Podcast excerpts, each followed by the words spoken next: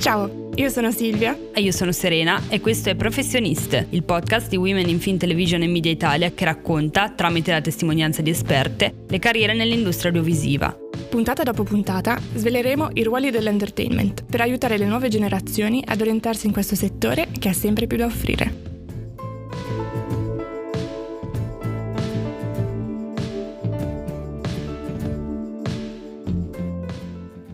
Buongiorno, Piacere di essere qui. Sono Domizia De Rosa, presidente di Women in Film, Television e Media Italia. Women in Film, Television e Media Italia è un'associazione no profit composta dalle professioniste e i professionisti del settore dell'audiovisivo. Eh, deriva il suo nome inglese non per un vezzo, ma perché è parte del network internazionale Women in Film. E la nostra missione è promuovere la parità di genere nel settore dell'audiovisivo. Ci racconti in poche parole in cosa consiste il tuo ruolo e quali sono le principali attività svolte? Oggi, come presidente di Women in Film, Television e Media Italia, mi occupo un po' di tutto. Uh, l'associazione si basa sul lavoro delle proprie volontarie e dei propri volontari, quindi la prima cosa da imparare è che bisogna essere polivalenti, multivalenti, essere lì dove serve, perché ovviamente come qualsiasi altra organizzazione ci sono degli obiettivi, ci sono delle deadlines e ci sono dei piani di sviluppo.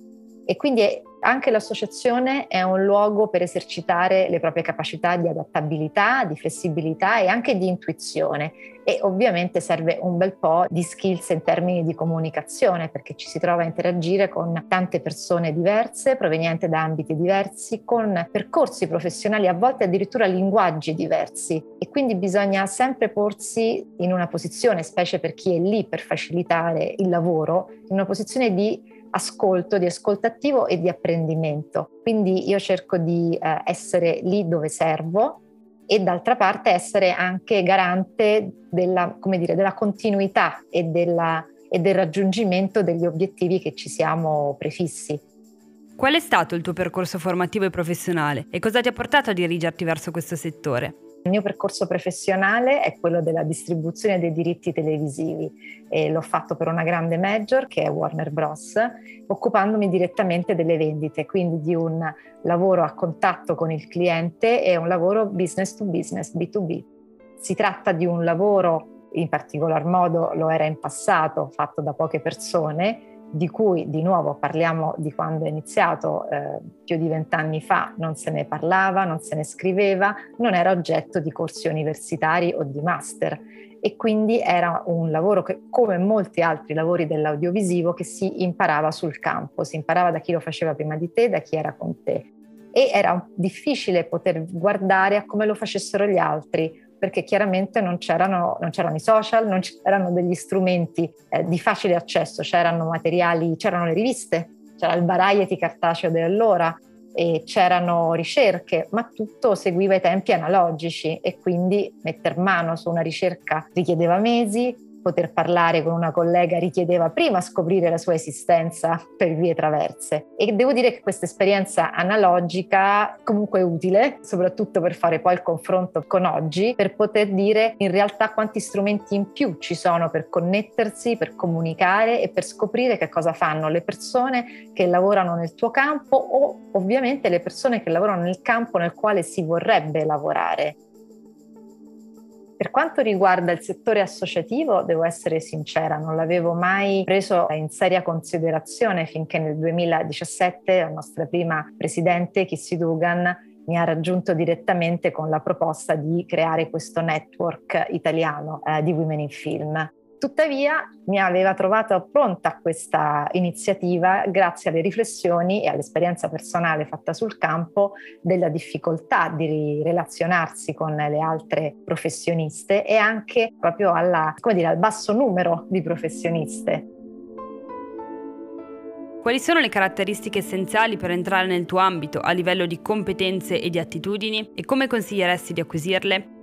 Allora, su questo vi darei una duplice risposta che riguarda da una parte quello che ho fatto fino a poco tempo fa e quindi la distribuzione dei diritti televisivi e quello che riguarda un mix fra il lavoro associativo e il lavoro organizzativo. Per quello che riguarda la distribuzione dei diritti televisivi, come ci siamo dette prima, oggi esistono degli strumenti per apprendere che, di che, innanzitutto di che cosa si tratta. Ci sono scuole, ci sono master, ci sono corsi di perfezionamento. Quindi il consiglio è sempre prima di scegliere, confrontare, valutare, vedere gli insegnanti, i docenti e le docenti che esperienza hanno e in particolar modo se hanno avuto esperienza concreta sul campo, perché purtroppo quello che si riscontra talora è, è una grande ricchezza teorica, una grande ricchezza di esperienza pratica tra docenti di diversa provenienza, ma è difficile trovare il giusto incontro fra queste due tipologie di esperienza. Quindi ehm, il primo consiglio è mappare l'offerta formativa, se si è in fase formativa,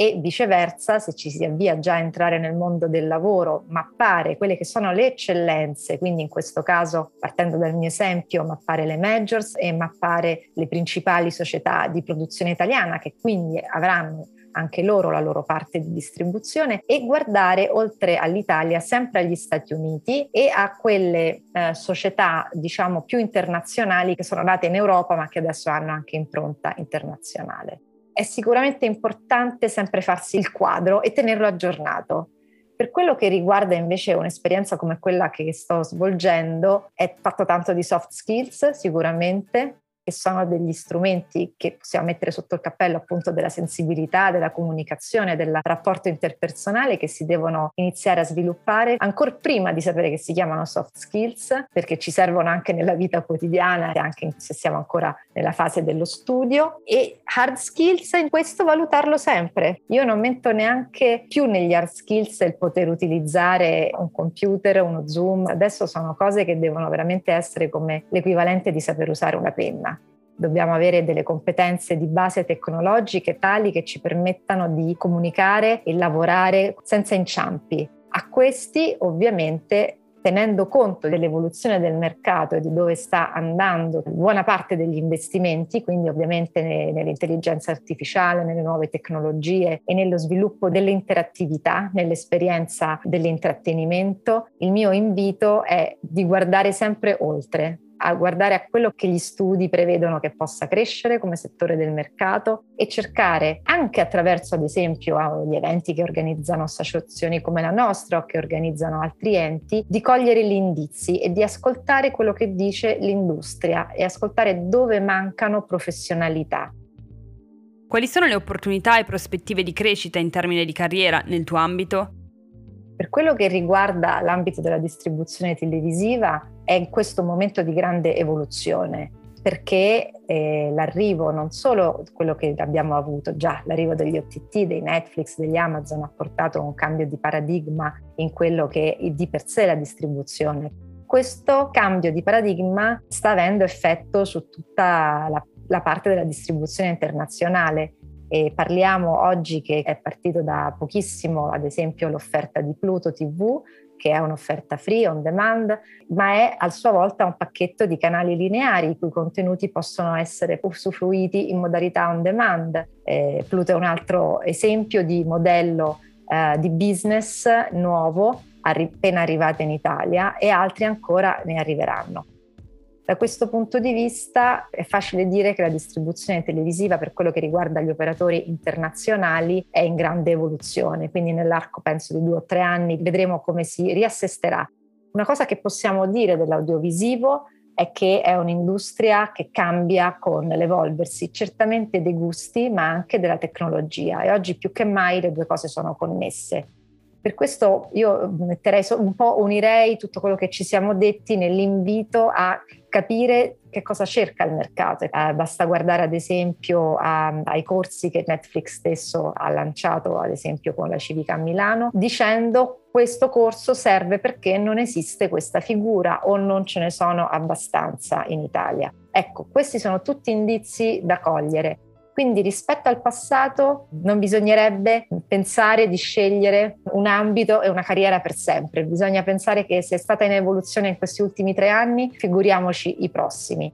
Certamente bisogna ancorarsi in un ambito di interesse e anche qui voglio sottolineare quanto è importante che ci sia un interesse reale in quel campo nel quale si vuole mettere il cuore perché probabilmente cambierà cento volte ancora e quindi bisogna essere lì attivi e attive. Quale consiglio daresti alla te più giovane che si affaccia per la prima volta al mondo del lavoro? Bene, diciamo che adesso un po' dei consigli che ho dato, eh, li, ovviamente li avrei dati a me stessa in prima persona, anche se ovviamente alla me stessa di allora, il, come dire, il mercato era molto molto più lento. Certamente il primo però che, eh, che metterei in cima alla lista è quello del, um, del networking è sempre un punto di partenza per eh, moltissime strade diverse, perché anche ad esempio semplicemente parlando con chi proviene da ambiti diversi possono accadere proprio cortocircuiti mentali che fanno immaginare strade nuove. Certamente networking, sempre studiare, sempre. Anche nel nostro ambito non credo ci sia momento nel quale uno possa smettere di informarsi e di seguire quello che accade. Siccome oggi più che mai è importante informarsi sull'evoluzione e i cambiamenti del mondo audiovisivo, quali strumenti ti senti di consigliare per svolgere al meglio questo atto di informarsi? Io partirei, su questo sono un po' esterofila, inizierei subito con il seguire le testate digitali più importanti di informazione, che sono Variety e Deadline, quantomeno quelle nella mia lista, poi possono essercene anche altre più specialistiche, ma Variety e Deadline hanno un approccio generalista che permette di cogliere tanti spunti diversi. Per quello che riguarda l'Italia, sicuramente seguirei TV, sia nella sua versione digitale, cartacea e anche, diciamo, tutta la famiglia editoriale editoriale che lo accompagna, quindi ad esempio anche box office per quello che riguarda la parte cinema o uptrade per la parte consumer products. Ci sono anche numerosi altri materiali, chiamiamoli magazine, a cavallo fra il digitale e il cartaceo, che soprattutto in occasione dei mercati televisivi pubblicano delle edizioni belle, corpose e speciali dove fanno approfondimenti su società, su aziende quindi tenere d'occhio le pubblicazioni di settore che escono attorno ai mercati, che possono essere quelli internazionali, ad esempio il MIPCOM chiaramente, per l'Italia abbiamo il Mia Market, quindi approfittarne per leggere tutti gli articoli che ne parlano e ovviamente seguire gli eventi di Women in Film, Television e Media Italia che sempre cercano di attraversare i temi più importanti del momento e utilizzare proprio la propria rete, utilizzare LinkedIn ad esempio è uno strumento anche di informazione. A volte si pensa che sia unicamente uno strumento per connettersi, è vero, ma è anche uno strumento per informarsi e questo può molto arricchire e dare altre indicazioni. E direi che questo per, all'inizio della giornata occupa non poco tempo fare questo, per cui partirei da, da questi suggerimenti molto semplici ma, ma efficaci sempre. Per oggi abbiamo finito, grazie mille per essere stata nostra ospite e per averci raccontato il mondo dell'audiovisivo tramite questa tua testimonianza. Grazie a voi, a presto.